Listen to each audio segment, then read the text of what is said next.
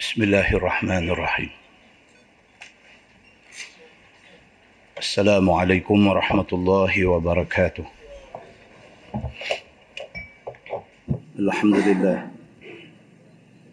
وبه نستعين. أشهد أن لا إله إلا الله وحده لا شريك له. وأشهد أن محمدا عبده ورسوله. ونصلي ونسلم على هذا النبي الكريم سيد المرسلين وعلى آله وصحبه أجمعين. أما بعد. أيها المؤمنون اتقوا الله. أوصيكم وإياي بتقوى الله. فقد فاز المتقون. Muslimin dan muslimat mudah-mudahan dirahmati Allah Subhanahu wa taala. Di dalam sebuah hadis عن أنس بن مالك رضي الله عنه أن رجلا من أهل البادية كان اسمه زاهرا بسم الله الرحمن الرحيم السلام عليكم ورحمة الله وبركاته. الحمد لله. وبه نستعين. أشهد أن لا إله إلا الله وحده لا شريك له. وأشهد أن محمدا عبده ورسوله. ونصلي ونسلم على هذا النبي الكريم سيد المرسلين وعلى آله وصحبه أجمعين. أما بعد. أيها المؤمنون اتقوا الله. أوصيكم وإياي بتقوى الله. فقد فاز المتقون. muslimin dan muslimat mudah-mudahan dirahmati Allah Subhanahu wa taala. Di dalam sebuah hadis عن أنس بن مالك رضي الله عنه أن رجلا من أهل البادية كان اسمه زاهراً كان يهدي للنبي صلى الله عليه وسلم الهدية من البادية. فيجهزه رسول الله صلى الله عليه وسلم إذا أراد أن يخرج. فقال النبي صلى الله عليه وسلم إن زاهرا باديتنا ونحن حاضروه. وكان النبي صلى الله عليه وسلم يحبه. وكان رجلا دميما. فأتاه النبي صلى الله عليه وسلم يوما وهو يبيع متاعه. فاحتضنه من خلفه وهو لا يبصره فقال الرجل أرسلني من هذا؟ فالتفت فعرف النبي صلى الله عليه وسلم. فجعل لا يألو ما ألصق ظهره بصدر النبي صلى الله عليه وسلم حين عرفه. وجعل النبي صلى الله عليه وسلم يقول من يشتري العبد؟ فقال يا رسول الله إذا والله تجدني كاسدا. فقال النبي صلى الله عليه وسلم لكن عند الله لست بكاسد أو قال النبي صلى الله عليه وسلم لكن indallahi anta ghal atau kama qal hadis sahih riwayat Imam Ahmad daripada Anas bin Malik radhiyallahu an kata dia anna rajulan min ahli al-badiyah kana ismuhu zahiran Anas bin Malik radhiyallahu anhu dia kata ada satu laki-laki dia ni orang Arab Badui. Nama dia Zahir. Kana yuhdi lin Nabi sallallahu alaihi wasallam al-hadiyah min al-badiyah. Pada satu hari dia Zahir orang Badui ini pergi jumpa Nabi sallallahu alaihi wasallam dia bawa satu hadiah nak bagi pada Nabi. Tuan cuba tengok orang sayang Nabi macam mana. Sahabat-sahabat Nabi dulu sama ada mereka ni daripada kalangan orang-orang Quraisy ataupun mereka ni orang Badui sekalipun. Badui ni orang ulu. Mereka hidup nomad. Berpindah randah di tengah padang pasir. Walaupun mereka dianggap sebagai satu kelompok manusia yang tidak bertamadun, tapi depa reti sayang Nabi sallallahu alaihi wasallam. Kata Anas, pada satu hari Zahir ataupun Badui ini pi jumpa Nabi sallallahu alaihi wasallam purposely dengan satu tujuan nak pi bagi hadiah pada Nabi. Fayujahizuhu Rasulullah sallallahu alaihi wasallam iza arada an yakhruj. Manakala Nabi SAW pula sudah menjadi kebiasaan Nabi. Nabi dengan Zahir ni, dengan Badui ni. Kalau sekiranya Nabi tahu kata dia nak keluar pergi ke mana-mana, Nabi akan bekalkan dia dengan bekalan. Tengok yang kata Nabi, kehidupan Nabi dengan para sahabat Nabi ni dia ada mutual. Dia ada saling berkasih sayang.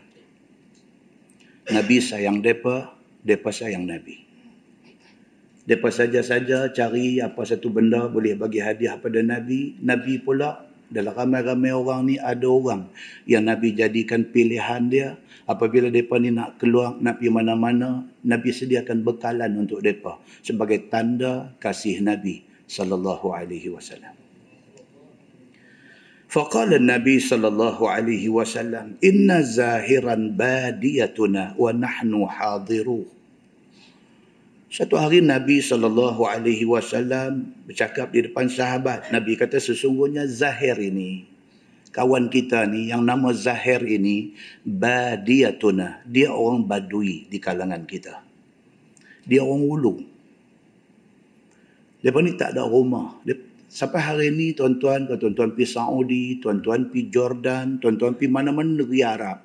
Badui masih exist, masih ada. Mereka masih lagi dengan cara hidup mereka macam dulu, berpindah ganda dari satu tempat ke satu tempat.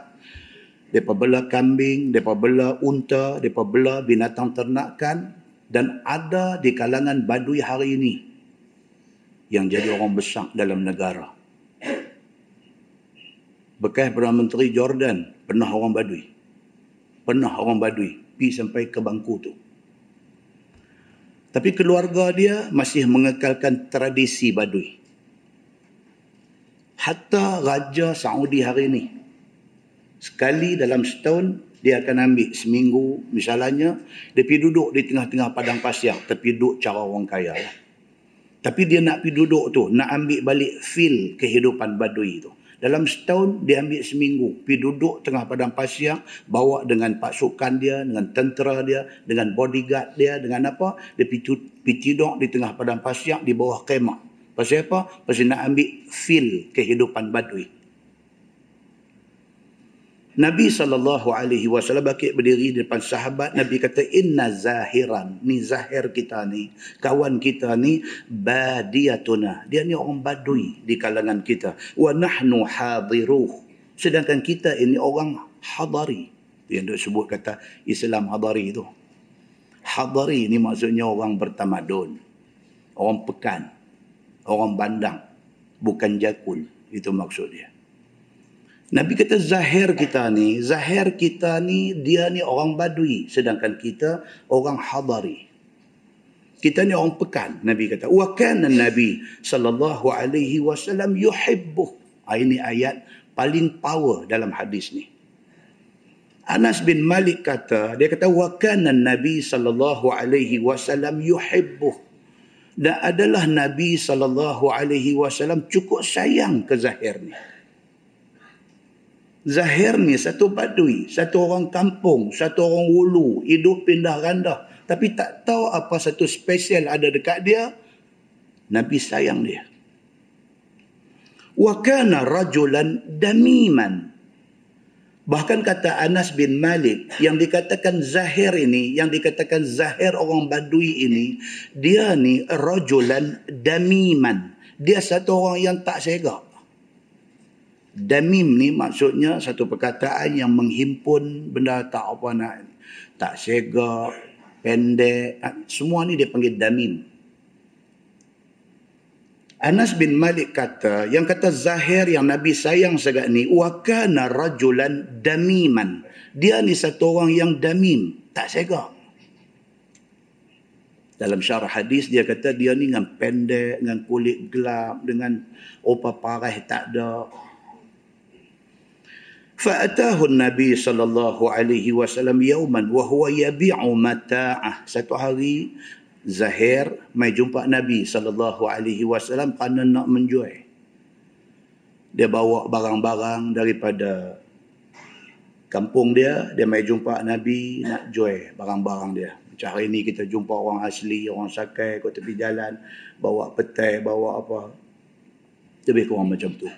Dia bawa satu benda nak mai jual fahtadanahu min khalfi. Bila dia mai depan Nabi sallallahu alaihi wasallam tiba-tiba Nabi pi peluk dia kat belakang. Nabi ni reti melawak apanya kita kena kita kata Nabi ni serius cengih kenin duk terangkat nampak? Tak tahu melawak bercakap benda semua benda akhirat. Tak tahu kita duk bayang macam tu Rupanya dah. Dalam hadis kata apa? Satu hari Zahir, satu Arab Badui yang Nabi sayang dia ni, satu hari dia pergi jumpa Nabi kerana nak menjual barang. Bila dia sampai, tanpa pengetahuan dia, tanpa sedang dia, tiba-tiba Nabi SAW pergi peluk dia kat belakang. Wahuwa la yubsiruh. Dan dia tak tengok. Dia tak tahu siapa yang main peluk dia belakang ni. Main duk melawak lagu ni dengan dia. Faqala ar-rajul arsilni man haza? Zahir ni bila ada orang main peluk dia kat belakang dia duk tengok tak boleh nak nampak siapa peluk dia. Eh dia kata siapa ni? Lepas aku. Dia kata man haza? Siapa ni dia buat kerja lagu ni? Faltafata. Onta punya onta boleh beralih tengok. Fa'arafa nabi sallallahu alaihi wasallam. Tengok-tengok nabi sallallahu alaihi wasallam hak peluk dia ni Nabi mai peluk dia kat belakang. Faja'ala la ya'lu ma awsaqa zahrahu bi sadri Nabi sallallahu alaihi wasallam hina arafah. Bila beralih-beralih tengok rupanya Nabi yang peluk dia. Dia saja tak mau nak bagi bercerai belakang dia dengan dada Nabi sallallahu alaihi wasallam. Bila dia tahu kata yang mai peluk dia kat belakang tu Nabi, dia saja biang, biang bagi dada dia tu duk melekat. Nak biang bagi belakang dia tu duk melekat dengan dada Nabi sallallahu alaihi wasallam. Pasal apa? Pasal ini satu keistimewaan yang Nabi tak buat ke semua orang. Nabi buat ke dia. Wa ja'ala Nabi sallallahu alaihi wasallam yaqul, "Man yashtari al-'abd Nabi tidak sahaja melawak pi peluk Zahir ni kat belakang, Nabi kata pula derah-derah. Nabi kata siapa nak beli hamba ni? Nabi kata melawak. May yashtari al-'abda. Nabi kata siapa nak beli ni hamba ni hak aku duk peluk ni? Siapa nak beli? Nabi kata. Faqala ya Rasulullah izan wallah tajiduni kasidan. Zahir kata, Ya Rasulullah. Dia kata, Wallahi, demi Allah, Tuhan pun tahu, tajiduni kasidan. Tuhan tahu, saya ni kasid. Kasid ni makna dia apa? barang tak laku. Dia kata Tuhan pun tahu tajiduni kasidan. Tuhan tahu saya ni kasid. Kalau orang putih dia kata unsellable. Unsellable. Barang tak boleh jual. Kita pergi beli kereta jenis apa ke satu zaman dulu. Main satu masa lepas tujuh tahun, sepuluh tahun pakai. Tak boleh jual kereta tu. Pergi cari Yuska. Nak tolak. Yuska Yuska kata kalau hang tinggal juga kereta ni tahun ni hang bayar duit kat aku. Ui, kita kata ni kereta apa aku beli ni? Kalau hang tinggal juga kereta ni kat aku, bukan kata aku bayar duit kat hang. Hang kena bayar duit kat aku. Pasal apa? Pasal orang tak beli kereta ni. Aku kena upah orang angkat pergi buah lain. Dia kata. Teruk sangat kereta kita beli ni. Orang putih kata unsellable. Tak boleh jual. Itu makna kasit. Jadi si Zahir ni bila Nabi pergi melawak, Nabi peluk dia kat belakang. Nabi kata siapa nak beli hamba ni? Dia kata wallahi ya Rasulullah tajiduni kasidan. Wallahi demi Allah ya Rasulullah. Tuhan pun tahu saya ni barang tak laku. Faqala Nabi sallallahu alaihi wasallam. Lakin indallahi lasta bikasid.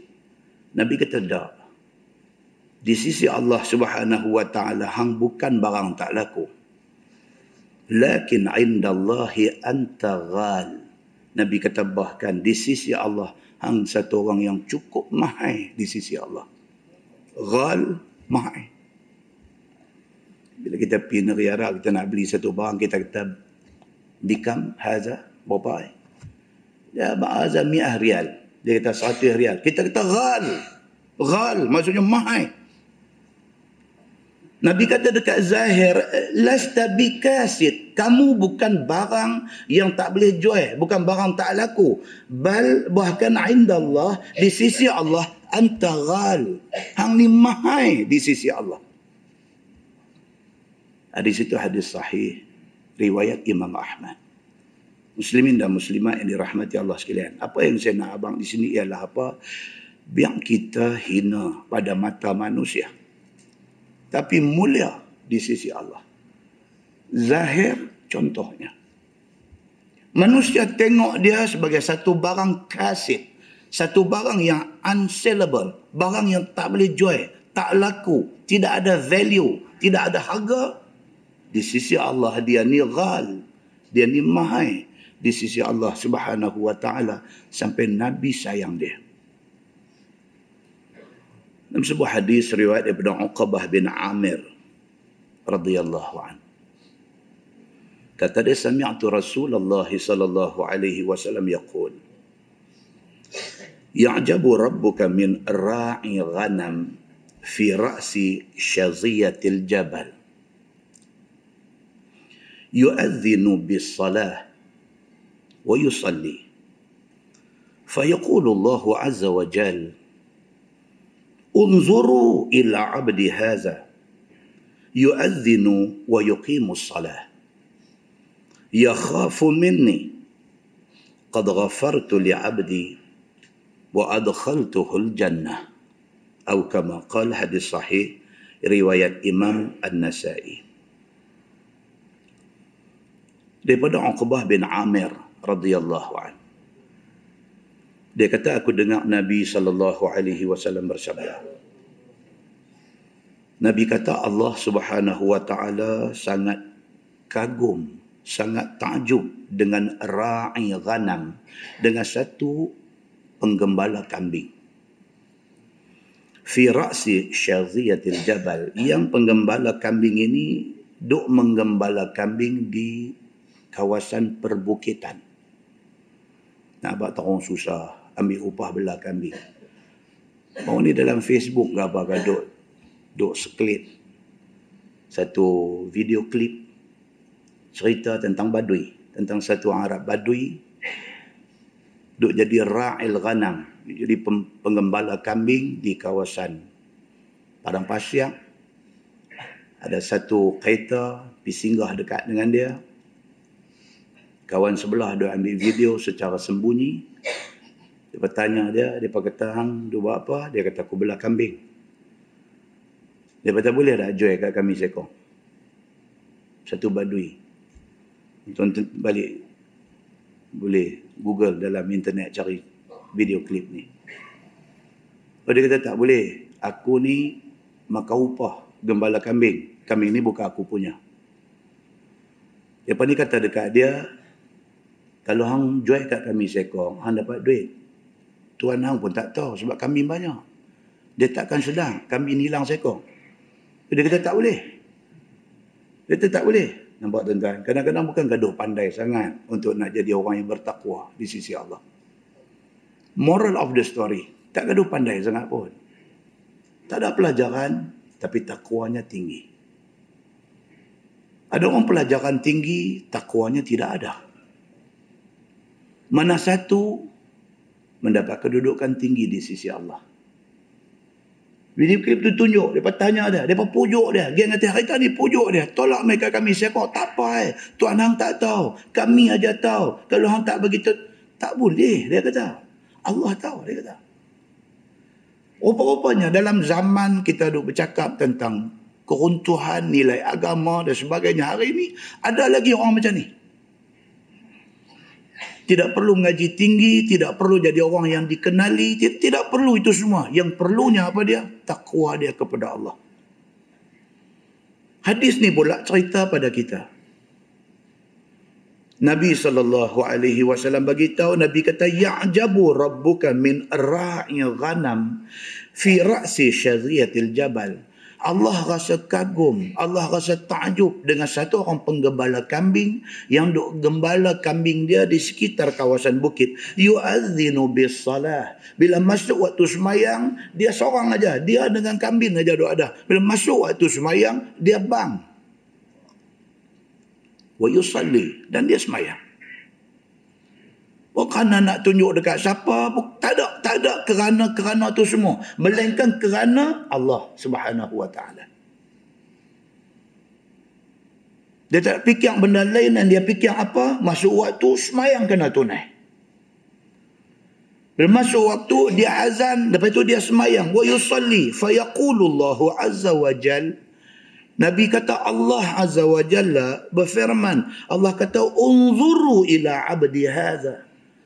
Tuhan kata kepada penduduk langit semua. Tuhan kata hampa tengok kepada hamba aku yang seorang ni.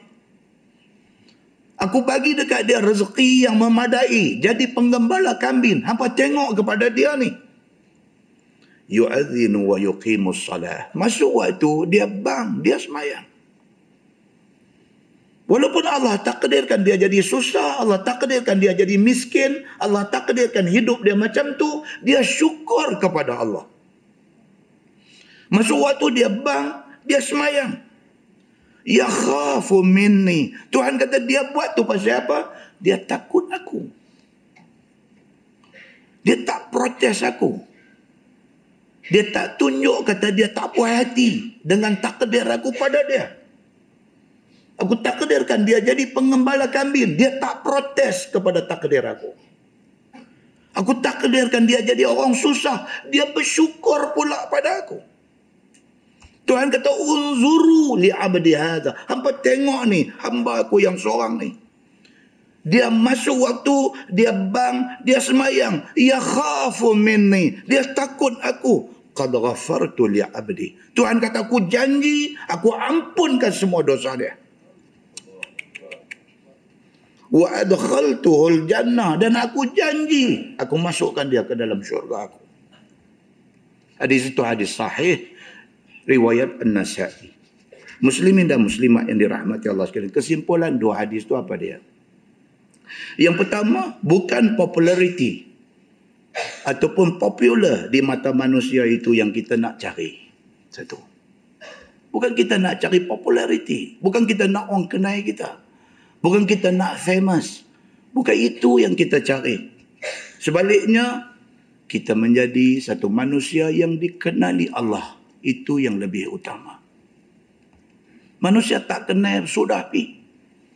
Karena bukan itu yang kita cari. Tapi kalau Allah tak kenal kita, merana kita dunia akhir. Yang kedua, Biar orang tak kenal kita. Janji Allah kenal kita. Jadi kita nak buat apa pun jangan fikir ke orang. Fikir Allah subhanahu wa ta'ala. Macam saya selalu kata, jadilah personality yang tersembunyi. Kita jadi satu orang personality yang tak kenal di mata orang. Tapi kenal di sisi Allah subhanahu wa ta'ala. Di mana yang tahun lepas dalam kuliah kita ada cerita tentang satu sahabat Nabi yang bernama Julaibib. Kita ingat lagi Julaibib, satu sahabat Nabi. Dia pun satu orang damin. Tak sega. Bahkan lemah, orang lemah dengan dia. Kalau kita tengok dalam hadis riwayat Imam Ahmad tentang Julaibib. Sehingga ke satu sahabat yang bernama Abu Barzah Al-Aslami. Dia fed up dengan Julaibib ni sampai dia bagi warning dekat bini dia. Dia fed up dekat Julaibib. Julaibib ni satu orang lelaki-lelaki dengan pendek, dengan kulit gelap, dengan tak lawa, dengan orang lemah. Bukan lemah pasal dia panggil tak elok. Lemah pasal dia tak segak. Ada ada hari ni tuan-tuan orang orang lemah dekat satu orang kerana tak segak. Aduh, astagfirullahaladzim dalam dunia ni apa pun boleh jadi tuan-tuan. Orang tak suka kat dia bukan kerana jahat. Orang tak suka kat dia bukan orang tak suka dia kerana tak serak. Ini nasib yang menimpa Julaibib. Sampai sahabat yang bernama Abu Barzah Al-Aslami ni dia kata dekat bini dia, dia kata la yadkhulanna alaikum Julaibib. Dia kata aku nak bagi tahu jangan sampai si Julaibib ni main masuk duk bersembang dengan hangpa. In dakhala alaikum la af'alanna wa la af'alanna. Abu Barzah kata kat bini dia, kalau aku nampak satu hari hampa duk melayan Julaibib ni duk bersembang, hampa duk bagi muka dekat Julaibib, la af'alanna wa la af'alanna. Hang tengoklah apa aku nanti buat. Dia ulang dua kali. Aku beritahu kat hamba, dia kata kat bini dia, jangan duk bagi muka dekat Julaibib. Satu hari nampak ke mata aku apa duk layan Julaibib ni la af'alanna wa la af'alanna. Hang tengok aku nanti buat apa. Makna Julaibib ni sampai macam tu. Dalam hadis yang panjang tu saya ringkaskan satu hari Nabi pi rumah satu sahabat yang tak disebut namanya dalam hadis tu. Nabi kata dekat sahabat tu, aku nak meminang anak apa. Masya Allah. Bila dengar mereka ni kata Nabi nak meminang anak mereka, Alhamdulillah. Mereka kata apalah satu berkat nak mai kat kami ni. Eh, Nabi kata, dah. Bukan aku nak minang abuan aku. Aku nak minang abuan orang lain. Abuan siapa? Dia bertanya. Nabi kata habuan Julaibi berdebu kata dia ni dengar Allah dia kata adalah ramai-ramai orang apakah satu malang nak main kat kita anak perempuan kita segak meralap Nabi nak main minang nak bagi dekat Syekh Julaibib ni. Terkejut. Jawab si bapa ni dia kata ya Rasulullah dia kata aku kena bincang dengan isteri aku. Nabi kata tak apa. Saya ambil kesimpulan cerita hadis panjang. Balik pergi rumah dia habaq kat bini dia. Dia kata mak eh Nabi meminang anak kita. Bini pula kata Alhamdulillah apalah satu nikmat Allah bagi dekat kita. Nanti saya cerita tak habis lagi. Nabi bukan nak ambil anak kita buat isteri. Nabi nak minang ke orang lain. Dekat siapa? Dekat Julaibib kedebuk lagi sekali. Dia kata Allah awak Julaibib. Terus bini dia jawab. Dia kata kalau Julaibib full stop. Tak nak sembang lagi dah. Aku tak bagi anak aku dekat Julaibi. Sembang antara bapa dengan mak ni, suami dengan isteri ni, anak darah dengar. Bila anak darah dengar, anak darah tanya. Dia kata, mak, ayah, Nabi nak meminang saya untuk siapa? Mak dia kata Nabi nak minang untuk Julaibib. Sebut Julaibib ni rupanya terkenal dia ni. Terkenal pasal tak segak. Nabi nak minang untuk Julaibib. Mak tak setuju. Anak dara ni kata apa tuan-tuan? Dalam hadis dia kata, "Atarudduna ala Rasulillah sallallahu alaihi wasallam amrah?" Anak dara ni kata dekat mak dia, dekat ayah dia, dia kata, "Mak, ayah, adakah mak dengan ayah nak menolak perintah Nabi sallallahu alaihi wasallam?" Apa jenis iman ni ada dalam hati anak dara ni? Dia kata kat mak dia, kat ayah dia. Dia kata, mak, adakah mak dengan ayah sedang, bahawa mak dengan ayah lah ni sedang menolak perintah Nabi sallallahu alaihi wasallam. Idfa'uni fa innahu lam yudayyi'ni. Dia kata serahkan aku kepada Nabi dan kepada Julaibib ini. Kerana aku yakin bahawa Nabi sallallahu alaihi wasallam tidak akan buat naya aku. Dahsyat tuan-tuan. Iman orang dulu. Yang golongan anti hadis tak boleh faham ni. Yang ni. Mereka tak boleh faham benda ni. Kerana mereka menyangka semua manusia macam mereka. Dia tak tahu bahawa di sana ada sekelompok manusia yang hati budi mereka ini suci bersih. Tentu kalau baca dalam internet hari ini menyayat hati. Depa ni golongan ini Imam Al-Bukhari itu depa tulis Encik Bukhari. Depa cuba menjatuhkan standard Imam Bukhari itu ke standard Bukhari biasa ni. Depa tidak mau panggil Imam Bukhari itu dengan panggilan Imam Al-Bukhari. Depa panggil Encik Bukhari. Dia menghina ulama-ulama yang begitu hebat. Muslimin dan muslimat yang dirahmati Allah sekalian. Manusia seperti yang kita duk baca ni tak pernah dapat tersangka ada dalam dunia ni. Budak perempuan ni, anak dara ni, dia terus kata dekat mak dia, dekat ayah dia, dia kata idfa'uni. Dia kata piserah saya, saya rela piserah saya kepada Nabi nikahkan saya dengan Julaibib yang orang pandang hina ini. Pasal apa? Fa innahu lam yudayyi'ni. Karena aku yakin Nabi tidak akan buat naya aku. Gitu. Julaibib akhirnya menikah dengan perempuan ni. Atas kehendak perempuan ni sendiri yang akhirnya diikuti oleh mak ayah dia. Kemudiannya dalam hadis yang panjang tu cerita Julaibib ikut Nabi pergi perang. Dia syahid di dalam perang itu. Bila habis perang, bila selesai perang, Nabi SAW macam biasa. Perintah ke sahabat-sahabat suruh kutip-kutip-kutip mana-mana sahabat yang syahid di dalam perang untuk dikebumikan. Lepas kutip, kutip, kutip, kutip dapat mai letak depan Nabi. Nabi tanya ada lagi ke sahabat aku yang tak dapat, yang tak jumpa. Dia kata habis dah. Inilah sahabat-sahabat kita yang terkorban, yang syahid. Nabi kata ada lagi, pergi cari. Dia pergi cari, dia balik mai. Dia kata ya Rasulullah habis dah. Ini saja yang ada. Nabi kata dah, ada lagi, pergi cari. Pergi cari, cari. Dia kata tak ada dah ya Rasulullah, ini saja. Nabi kata Julaibib mana? Maknanya dia ni duduk dalam hati Nabi.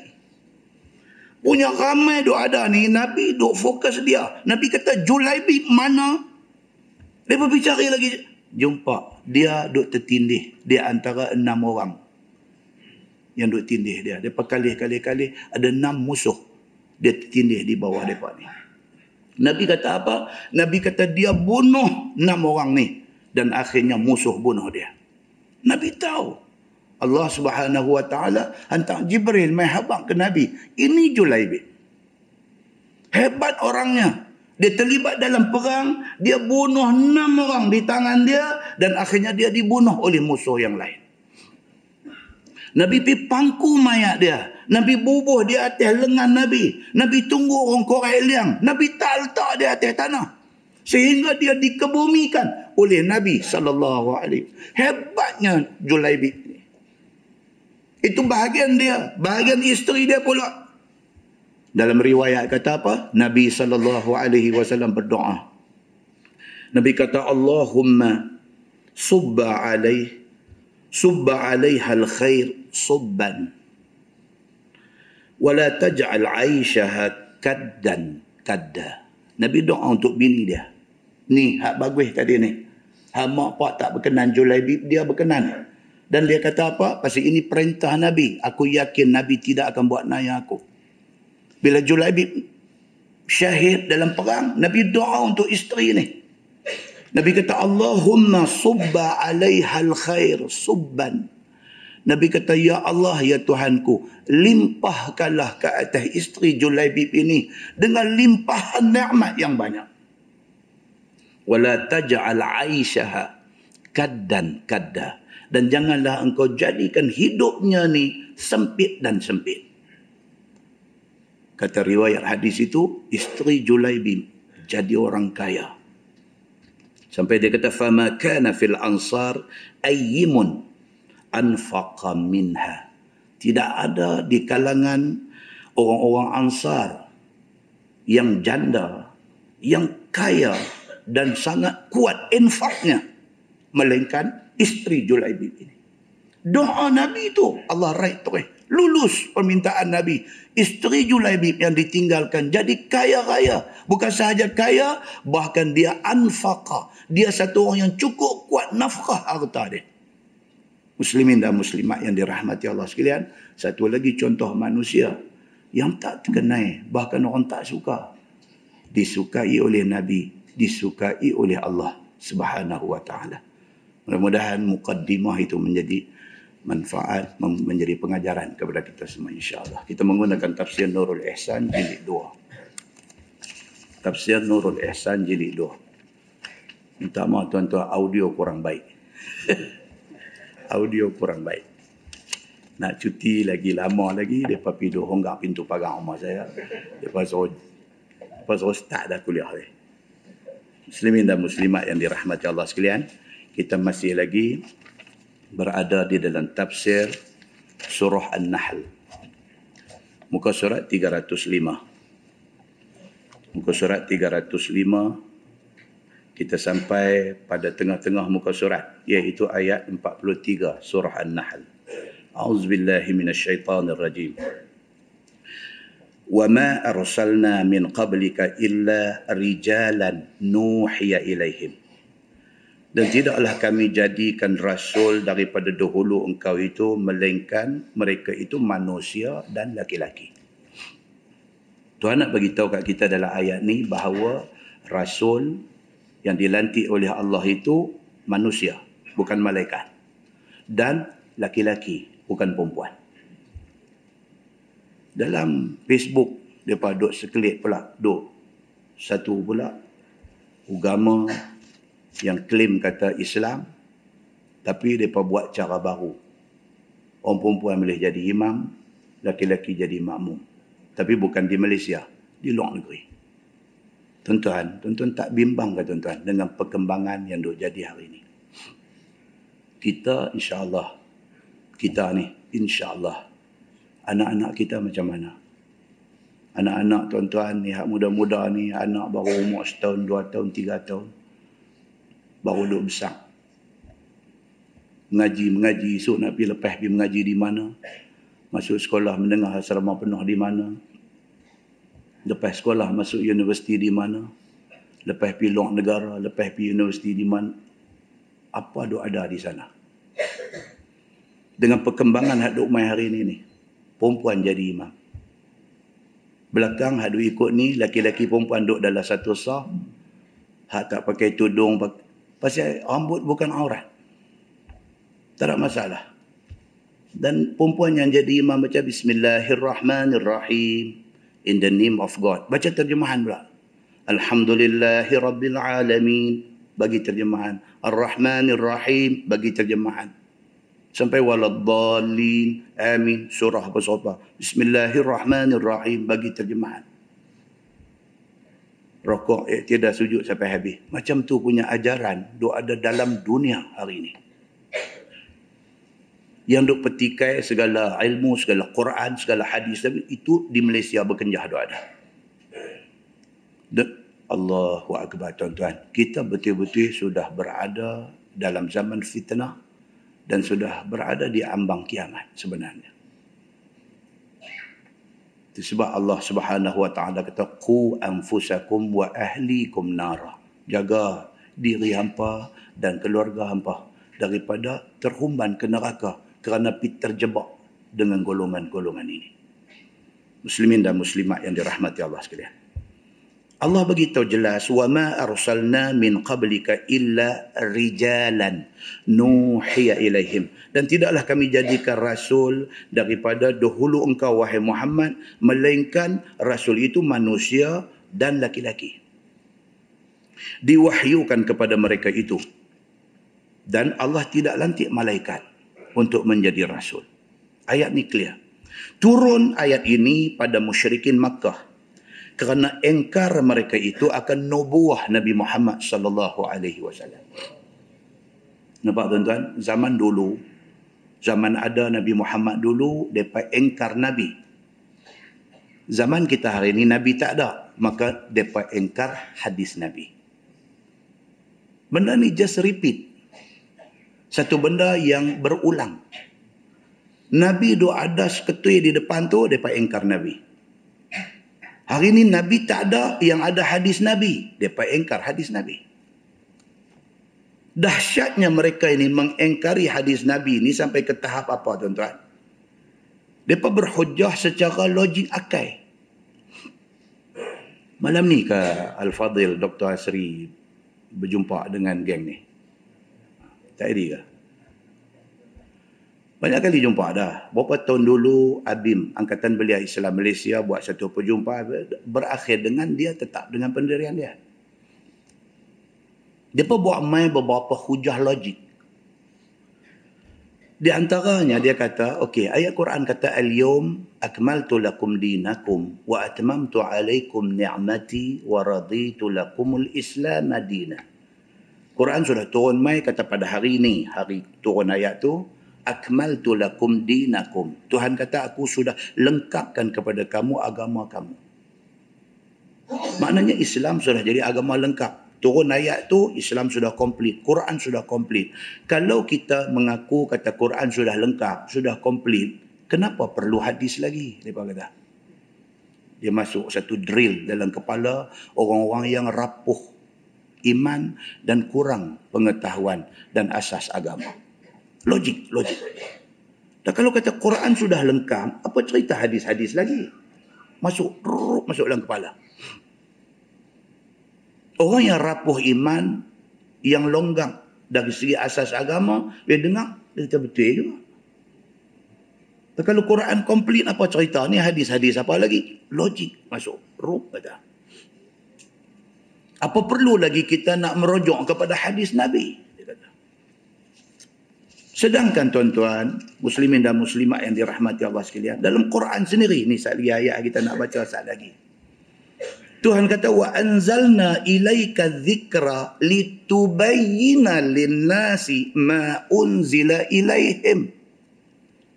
Tuhan dah bagi tahu dalam Quran yang golongan ni kata dia pegang Quran aja dia tak mau hadis. Quran sendiri kata apa dan kami turunkan kepada engkau wahai Muhammad az-zikra Quran litubayyina linnas supaya engkau Muhammad explain isi kandungan Quran itu kepada manusia. Quran lengkap tetapi kena ada explanation. Maka hadis Nabi explain tentang Quran. Tidak boleh tolak hadis kerana tanpa hadis kita tak akan mampu memahami Quran sepenuhnya. Contoh, Tuhan kata wa aqimus salah dan dirikan sembahyang. Nak sembahyang lagu mana? Quran tak bagi tahu detail sembahyang tu ada berapa waktu, tiap-tiap satu waktu sembahyang ada berapa rakaat. Quran tak bagi tahu detail. Maka Nabi kata, "Sallu kama raaitumuni usalli." Hampa sembahyang macam mana hampa tengok aku sembahyang. Maka hadis Nabi itu explain tentang Quran yang bersifat umum tadi ini. Kalau betul kita tak mau hadis, kita nak pegang Quran saja. Bila mati, jangan mandikan mayat kita, jangan sembahyangkan mayat kita, jangan tanam mayat kita. Pasal apa? Pasal Quran tak suruh benda tu. Yang suruh orang mati ni dimandikan, dikafankan, disembahyangkan dan dikebumikan ni siapa suruh? Nabi suruh dalam hadis. Kalau sungguh Mereka berpendirian bahawa mereka nak pegang Quran saja, mereka tak boleh terima hadis, mereka kena pesan tinggal dekat anak bini di rumah ni. Aku kalau mati esok, tinggal atas rumah sampai reput. Eh pasal apa? Pasal aku tak mau. Ni perintah suruh mandi, suruh kapan, suruh semayang, suruh tanam ni. Hadis. Aku tak percaya hadis. Tinggal aku atas rumah. Lari anak bini habis tak duduk dah rumah tu. Bila mai dia mati, dia ikut pula yang tu. Mayat dia dimandikan, mayat dia dikapankan, mayat dia disembahyangkan dan mayat dia nak dikebumikan di perkuburan Islam. Buat buat apa benda tu? Benda tu Nabi yang suruh. Itu daripada hadis, bukan itu daripada Quran. Oh, dia kata, dah, dah. Saya hak bahagian ni, hadis bahagian ni saya terima. Saya hak... Ni cerita kartun apa? You jangan double standard. Kalau you kata itu pendirian you, you buktikan sampai mati. Jangan buat latah. Saat lagu nak terima, saat lagu tak terima. Oh, hak ni terima, hak ni tak terima. Pasal apa hak ni terima? Tanya. You jangan, yang ni okey, hadis saya dah kaji, dah kata okey. Jadi hak tak terima, hak terima tak ni? Apa ni?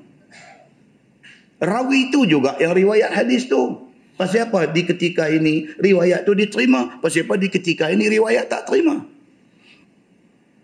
Muslimin dan muslimat yang dirahmati Allah sekalian. Jadi dia kata Quran sudah lengkap maka tidak perlu hadis. Jawapan sudah ada. Maknanya kita tak boleh bohong diri kita. Kita mesti hidup di dalam dunia ni sebagai hamba Allah. Kita ikut Quran dan kita ikut hadis. Dia kata lagi. Dia kata Quran ni mengajak kita mengesahkan Allah. Qul huwallahu ahad. Allahus samad. Lam yalid wa lam yulad.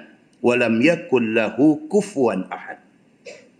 Quran mengajak kita supaya mengesahkan Allah Subhanahu wa taala. Pasal apa ni yang hadis memandai-mandai depa kata piduk suruh kita mensyirikkan Allah dengan Muhammad depa kata. Depa mempertikaikan kalimah syahadah tu. Syahadatain. Asyhadu an la ilaha illallah wa asyhadu anna Muhammadar Rasulullah itu depa tak terima. Depa kata satu aja. La ilaha illallah. Habis tu.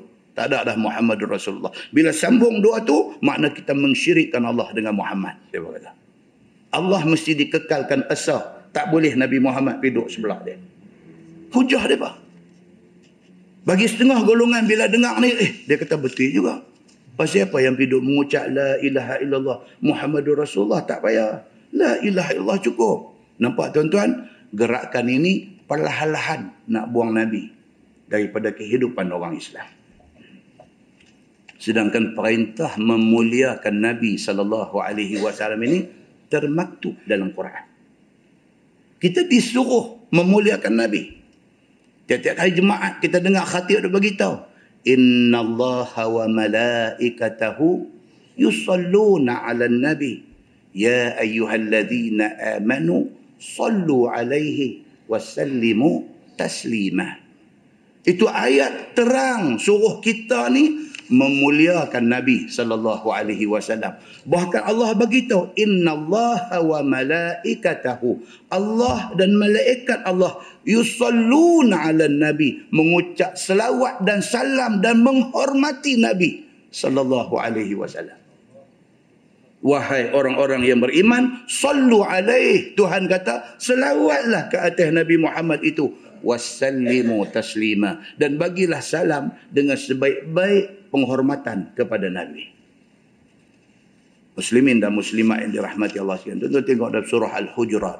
Surah sebahagian daripada surah Al-Hujurat bubuh di atas jerjak makam Nabi sallallahu alaihi wasallam. La tarfa'u aswatakum fawqa sautin Nabi. Tuan-tuan pergi Madinah masa ziarah Nabi sambil bagi salam dekat Nabi tu tengok di jerjak tu dia tulis. Dia bentuk ayat Quran surah Al-Hujurat la tarfa'u aswatakum fawqa sautin nabi. Janganlah kamu angkat suara kamu atas pada suara nabi. Dilarang kita ni pederai suara pun tak boleh. Pasal apa? Pasal hormat kita kepada nabi. Tiba-tiba depa ni kata apa? Depa kata kita memuliakan nabi itu bermakna kita mensyirikkan Allah dengan nabi. Apa punya hujah benda ni?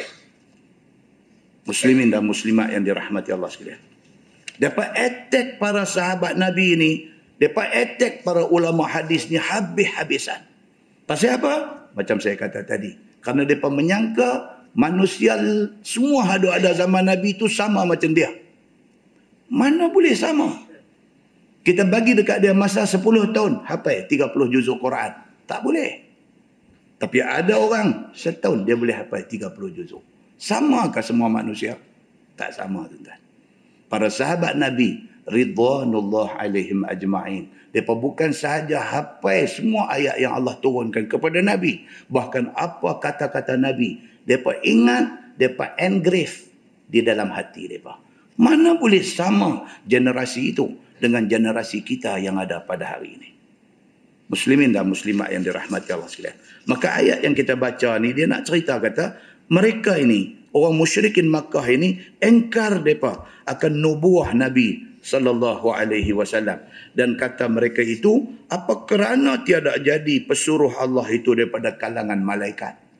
Dia bila tak mau ikut ni bagi seribu alasan lah. Allah lantik Nabi Muhammad jadi Nabi dia berkata awak yang pilih lantik manusia awak tak bagi malaikat kalau Allah lantik malaikat jadi Nabi dia berkata apa-apa. Dia malaikat tak apalah dia tak makan tak minum. Kita manusia kita nak makan nak minum. Macam mana dia boleh lah kita mana boleh ikut dia? Itu pula dia kata. Buat lagu mana pun tak kena. Lantik manusia dia kata awak tak lantik malaikat. Lantik malaikat dia kata malaikat lain kita lain. Mana serupa yang pentingnya apa tuan-tuan?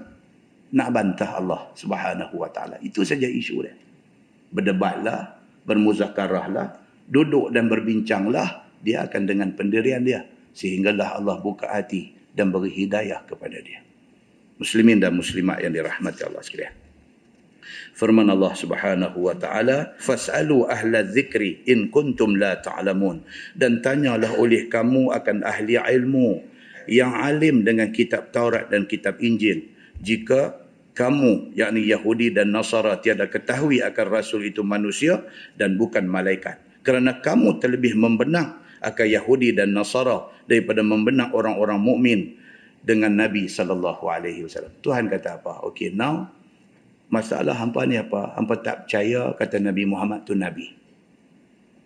Okey, lah ni hampa percaya siapa?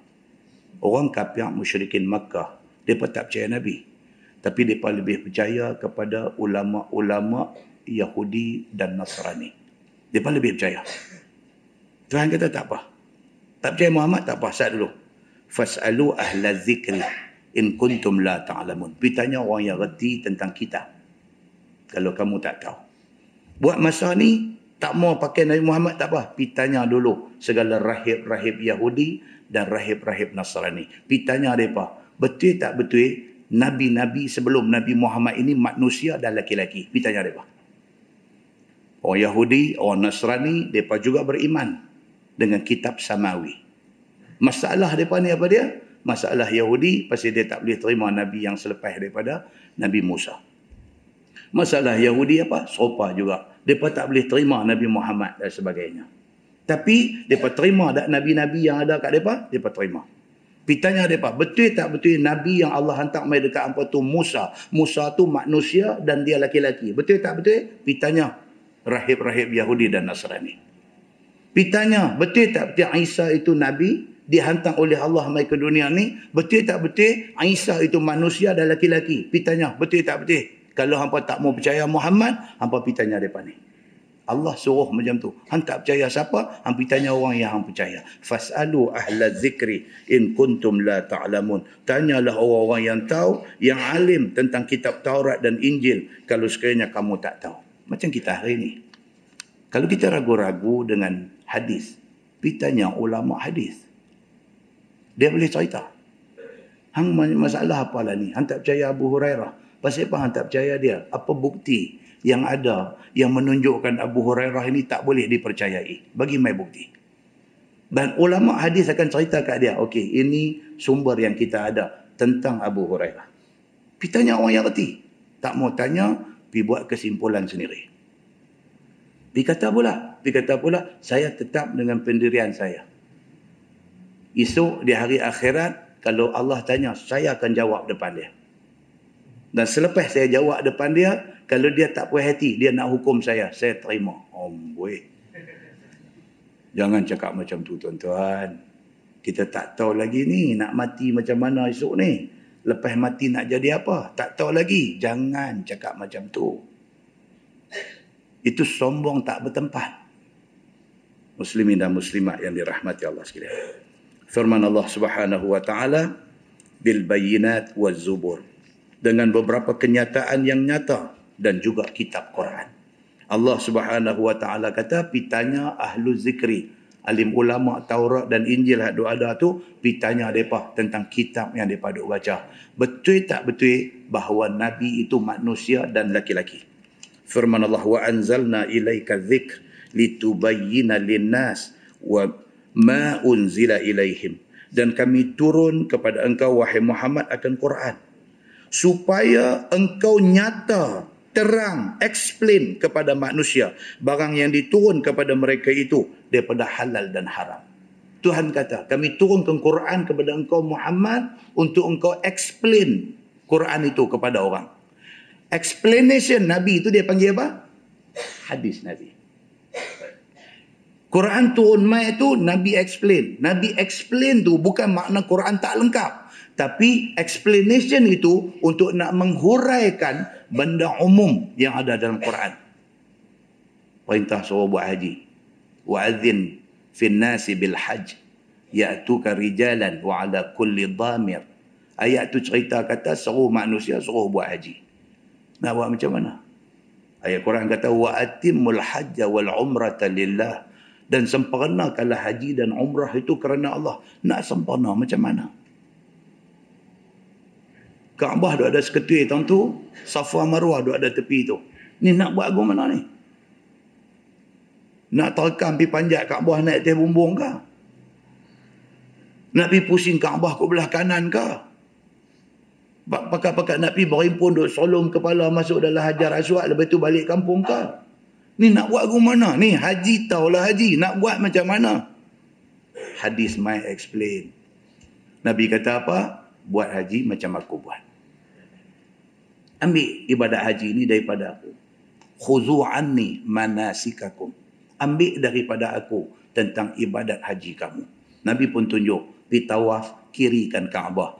Tujuh pusingan. Pi belakang makam Ibrahim. Sembahyang sunat tawaf dua rakaat.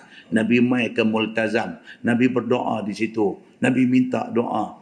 Kemudian Nabi pi ke Safa dan Marwah. Berdiri di Safa. Tengok ke arah Kaabah. Nabi takbir Allahu Akbar, Allah Akbar. Nabi berdoa. Lepas itu Nabi berjalan. Itu cara nak buat haji, nak buat umrah.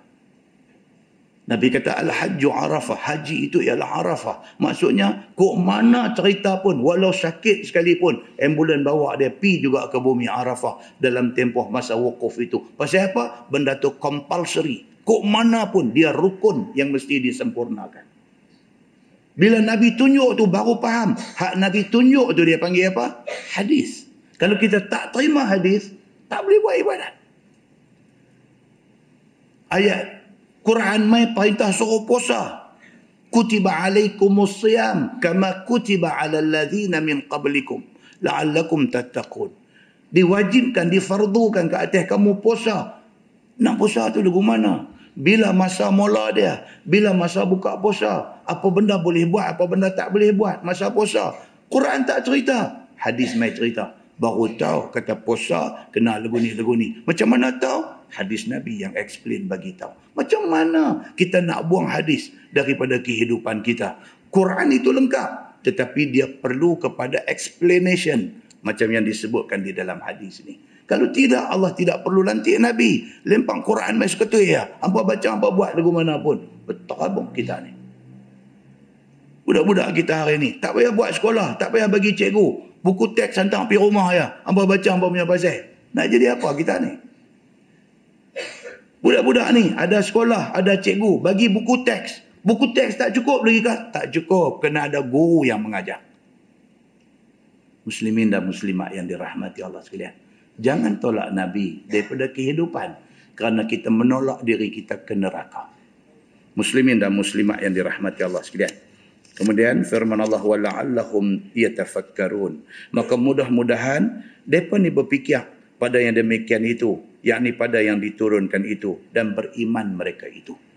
Tuhan kata mudah-mudahan Kalau kita terima Quran, kita terima hadis Nabi, kita akan jadi orang yang beriman kepada Allah Subhanahu wa taala. Firman Allah, "Afa aminal ladzina makaru sayyi'at an yakhsifa Allahu bihimul ard aw ya'tiyahumul azab min haitsu la yash'urun." Maka adakah rasa aman oleh segala mereka yang berbuat makar dengan melakukan kejahatan itu bahawa rasa aman daripada menelan Allah dengan mereka itu oleh bumi. Seperti mana korun kena. Tuhan nak bagi amaran. Tuhan kata ni, apa duk lawan Tuhan ni? Apa rasa macam tidak akan ada apa-apa tindakan daripada Allah kan? Orang yang duk buat maksiat. Orang yang duk buat dosa. Orang yang duk derhaka Allah. Orang yang sombong di atas dunia ni mereka rasa macam mereka ni untouchable kah? Mereka ni satu satu orang, satu kelompok, satu kumpulan yang tak boleh siapa buat apa kah? Kami cakap macam mana pun tak ada tindakan boleh ambil ke kami. Secara terbuka, secara bangga, secara juah. Kami bercakap, kata kami mempertikaikan benda ni, benda ni, benda ni. Tak ada satu tindakan. Tak ada undang-undang boleh pegang mereka. Mereka ni untouchable. Adakah hampa rasa hampa akan kekal untouchable sampai bila-bila? Adakah hang rasa hang cakap apa pun, siapa pun tak boleh ambil tindakan? Tuhan kata. Sedangkan korun yang begitu kaya raya, Tuhan kata, aku perintahkan bumi suruh telan dia. Tuhan beritahu. Dan datang akan mereka itu oleh azab daripada sekira-kira tiada diketahui jalan datangnya daripada pihak yang enam. Satu orang manusia tu dia expose. Dia terdedah kepada enam arah untuk nak main azab dekat dia. Enam ni apa dia tuan-tuan? Atas, bawah, kiri, kanan, depan, belakang. Kita ni, kita ni sebenarnya pada setiap saat dan ketika kita terdedah kepada macam-macam benda boleh jadi daripada enam arah. Tuan-tuan, dua kereta elok-elok atas lebuh raya. Elok, tak ada. Tengok kereta pun tak banyak. Tenang, tenteram, bawa kereta. Tak ada pasal bas ekspres dua tingkat. Mai daripada arah bertentangan, terbabah, langgar divider jalan, betul-betul mai hantam kereta kita. Walaiyazubillah. Ada biasa jadi, tak biasa jadi?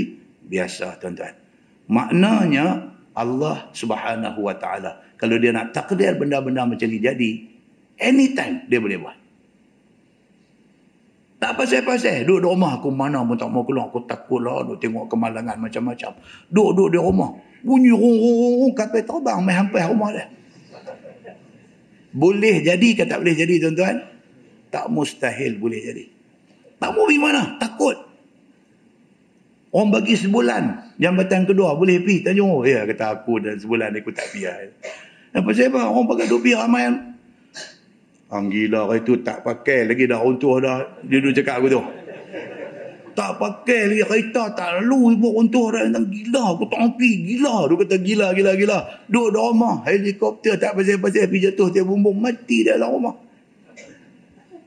Walaiyazubillah. Kau Wahabi kata tak ada apa. Aku pergi berhenti ambil gambar pula lagi. Tak ada goyang pun tak ada apa. Tak. Okey selamat. Selamat lah Mbak Pia. Kata aku. Dia kata tengok lah. Lepas apa bulan esok semua okey baru aku nak pergi. Ada tak ada orang sembang lagu tu? Ada tuan-tuan. Sembang lagu tu ada. Padahal ni Tuhan dah beritahu kat kita dalam Quran ni bahawa manusia ni boleh kena azab daripada enam arah pada bila-bila masa. Duduk di rumah elok-elok ni. Duduk di rumah elok-elok. Gas masak bocor meletup. Pasang elok dah lepas tu ni mai hak sales salesman yang mai ke rumah ni mai mai duk pelemah-pelemah apa tu tukang satu kepala gas dia ranjak 250 ringgit apa hak tu yang pergi meletup yang pergi beli RM16 kedai elektrik kepala batas RM16 duk pakai 5 tahun tak ada apa. Ni salesman mai duk tekan duk cin tintang tintang tintang duk abang ni yang ni tunjuk pula apa demonstrate pula tentang kebaikan 250 dia garis belakang kita. Hak tu meletup. Benda nak jadi tuan-tuan. Tak boleh nak cakap benda nak jadi. Nak berjalan jauh ni, nak pergi long distance, nak travel pergi sampai Johor, kereta hantar pergi check A sampai Z. Tayar buat balancing balik, angin semua, semua bagi cukup, apa alignment semua buat bagi cantik, minyak hitam tukang bagi elok apa-apa-apa semua. Sampai tengah jalan, tayar pancet, terbabai happy, dia pergi cari lori balik sana jalan. Benda nak jadi tuan-tuan. Tu yang kata, malang tak berbau. Maka Allah Subhanahu wa taala kata hampa bolehkah rasa aman dengan apa yang doa ada hari-hari ini kalaulah sekiranya pi jadi apa-apa ke hampa sedangkan hampa tengah derhaka Allah. Macam mana? Dalam ayat lain surah al-a'raf Tuhan kata afa amina ahlul qura an ya'tiyana ba'suna bayatan an ya'tiyahum ba'suna bayatan wa hum naimun. Tuhan kata adakah manusia rasa aman, rasa tenteram, rasa selesa, rasa okey. Sedangkan Allah boleh buat mai dekat dia malapetaka, dia tengah tidur malam. Elok semua dah tidur, dah nak tidur on alam rumah pula. Semua dah cantik, CCTV semua tengok keliling, semua tak ada apa. Okey, bismillah. Baca pula doa tiga kul, sapu muka sampai ujung kaki, apa semua cantik. Tidur. Malam gempa bumi mati juga satu rumah. Tak apalah kita mati cantik, ambil ayat semayang, baca doa, apa Nabi suruh buat, kita buat semua habis. Tapi nak habang kata, malah petaka kalau nak mai dia tak kira. Tuhan kata, Awa amina ahlul qura an ya'tiyahum ba'suna duhan wa hum yal'abun. Adakah manusia rasa aman, rasa okey, rasa selesa, rasa selamat sedangkan kami boleh buat mai azab dekat dia duhan pada waktu duha, pada waktu siang wahum yal'abun sedang dia tengah duk main, duk seronok. Dia tak sangka, duk di rumah baru pukul 10, pukul 11, duk main carom dengan anak. Kebakaran jadi, tak ada nak keluar rumah. Tuhan kata afa aminu makrallah fala ya'manu makrallah illa alqaumul khasir. Tuhan kata adakah hampa semua rasa aman daripada macam-macam malapetaka yang boleh jadi? Orang yang berasa aman hanyalah orang yang rugi, Tuhan kata. Jadi pada setiap waktu, pada setiap saat, pada setiap ketika, kita ni kena selalu duk ingat, tak mau derhaka Allah. Takut masa tengah derhaka tu, pergi jadi apa-apa kat kita. Firman Allah awi ya'khudahum fi taqallubihim ataupun Allah azab akan mereka itu pada ketika berulang-ulang mereka itu ke negeri Syam berniaga itu. Dalam musafir Tuhan boleh bagi kena bala. Fama hum bimu'jizin maka tiadalah mereka itu dengan melemah Allah sehinggalah boleh lepas daripada azab Allah. Kita tak akan sampai bila-bila tak akan boleh bagi Allah lemah daripada kita. Tak boleh. Allah lebih kuat daripada kita untuk nak buat apa sahaja kepada kita au ya'khuzahum ala takhawufin ataupun mengambil Allah akan mereka itu dengan azab atas sikit-sikit sampai habis. Tuhan boleh binasakan kita cara sedikit-sedikit. Wabak. Dia bawa mai satu apa? Ni haduk mai lah ni ni. Denggi. Satu menatang kecil aja yang pernah berjasa. Bunuh siapa dulu? Namrud. Nyamuk. Adik-beradik dia yang duk main kat kita lah ni. Adik-beradik nyamuk tu. Bukan adik-beradik Namrud. Adik-beradik nyamuk tu. Denggi. Mati tu kan. Dia main denggi. Denggi berdarah. Kolok darah ku liang rumah ni. Punca nyamuk aja Tuhan yang tak main. Dan jadi satu epidemik. Menjadi satu wabak. Yang tak boleh kontrol. Kesihatan main duk buat apa tu dia panggil? Fogging apa? Tak ada apa? Rumah hujung nak mati. Saya rumah hujung ni anak dia mati. Saya Tuhan boleh buat mai. Bala dalam tu wabak yang dia membinasakan orang ni sikit-sikit. Dia tak main sekali gue. Seorang mati. Sana seorang mati. Sini seorang mati. Dia duduk main macam tu. Au ya'khuzahum ala takhawufin fa inna rabbakum la ra'ufur rahim. Tuhan kamu itu amat lembut, amat kasih sayang, tidak menyegera ia dengan azab. Semoga diilham taubat dengan beriman. Tuhan tujuan tak buat turun mai bala serta mata ni apa? Pasal Tuhan masih lagi sayang dan bagi masa kepada orang yang duk macam-macam dengan dia ni kot-kot nak bertaubat kembali ke pangkal jalan awalam yarau ila ma khalaqallahu min syai'in yatafayya'u zilaluhu 'anil yamin wasyama'ili sujjadan lillah maka tiadalah mereka itu kepada maka tiadakah lihat mereka itu kepada barang yang telah dijadikan oleh Allah daripada satu benda yang ada bayang-bayang seperti kayu, seperti batu. Cenderung bayang-bayang itu dengan sebelah kanan dan sebelah kiri pada pagi dan petang kerana sujud Allah Subhanahu wa taala. Ini Tuhan nak suruh tengok. Tuhan buat bangunan tinggi, Tuhan buat pokok, Tuhan buat bukit yang menghasilkan bayang. Bayang ni bila tengah hari rembang tak ada bayang ataupun bayang sikit aja. Tapi bila ke petang, matahari duduk turun, bayang makin makin panjang. Tuhan kata, bayang tu sebenarnya sujud kepada aku. Tuhan kata. Allah jadikan bayang-bayang ni sujud kepada Allah. Tidakkah hampa tengok benda ni dan ambil fikir? Tuhan kata. Bukit yang hebat, goh berdiri itu, bayang dia sujud kepada Allah subhanahu wa ta'ala. Tuhan sebut benda-benda ni, nak suruh manusia ni ambil fikir wahum dakhirun dan mereka itu yakni bayang-bayang itu hina mereka itu dengan kehendak Allah Subhanahu wa taala. Walillahi yasjudu ma fis samawati wa ma fil ard min dabbatin wal malaikah. Dan bagi Allah taala sujud barang yang di dalam tujuh lapis langit dan barang yang ada di dalam bumi daripada segala binatang dan malaikat. Semua benda sujud pada Allah. Pasal apa manusia duk bantah tak mau sujud Allah? Wahum la yastakbirun. Semua benda tidak takabur mereka itu. Termasuk malaikat pada beribadah kepada Allah Subhanahu wa taala. Yakhafuna rabbahum min fawqihim. Takut mereka itu akan Tuhan mereka itu daripada atas mereka itu. Semua makhluk takut pada Allah. Allah Tuhan yang di atas. Maksudnya Tuhan yang maha tinggi. Yang tak takut Allah ini hanyalah manusia sahaja. Wa yaf'aluna ma yu'marun. Dan buat mereka itu yakni malaikat barang yang disuruh Allah dengannya.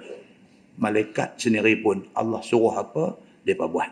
Kenapa manusia tidak mau buat? Nah wallahu a'lam. Kita berhenti tuan tu wa qala Allah la tattakhidhu ilahayn itsnaini lepas ini dia masuk ayat. Allah berfirman janganlah kamu jadikan Tuhan itu dua. Jangan kita selain daripada sembah Allah nak sembah benda lain. Jangan. Hanya Allah tu sahaja Tuhan yang kita sembah. Kita muliakan Nabi Muhammad bukan kita sembah Nabi. Sebab kalau tuan-tuan pergi ke Madinah, tuan-tuan sampai di sana, kalau tuan-tuan duk mengadap makam Nabi, duk angkat tangan doa, tuan-tuan kena marah. Tak boleh. Pasal apa? Bukan kita minta ke Nabi. Kita minta pada Allah. Kita sayang Nabi. Kita kasih Nabi. Tapi bukan kita minta ke dia. Nabi itu bukan Tuhan. Nabi itu Nabi. Dia kekasih Tuhan.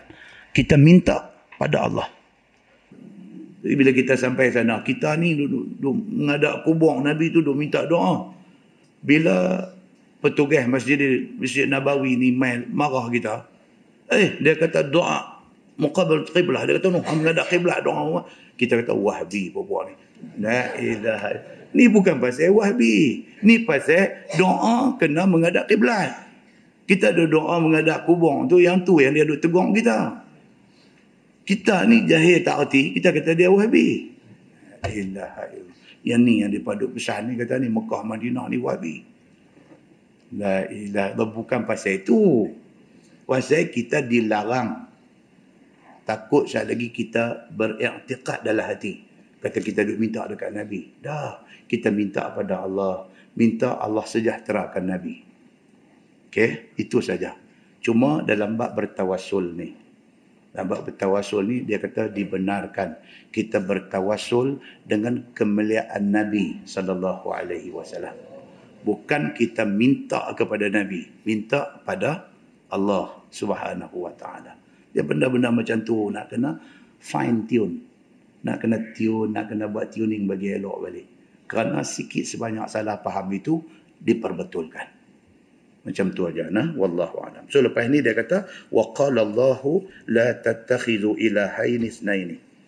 Firman Allah janganlah kamu ambil tuhan jadikan dua tuhan. Wa in innama huwa ilahun wahid fa iyaya farhabun. Wallahu alam. Tertangguh dengan tasbih kafarah dan surah al-nas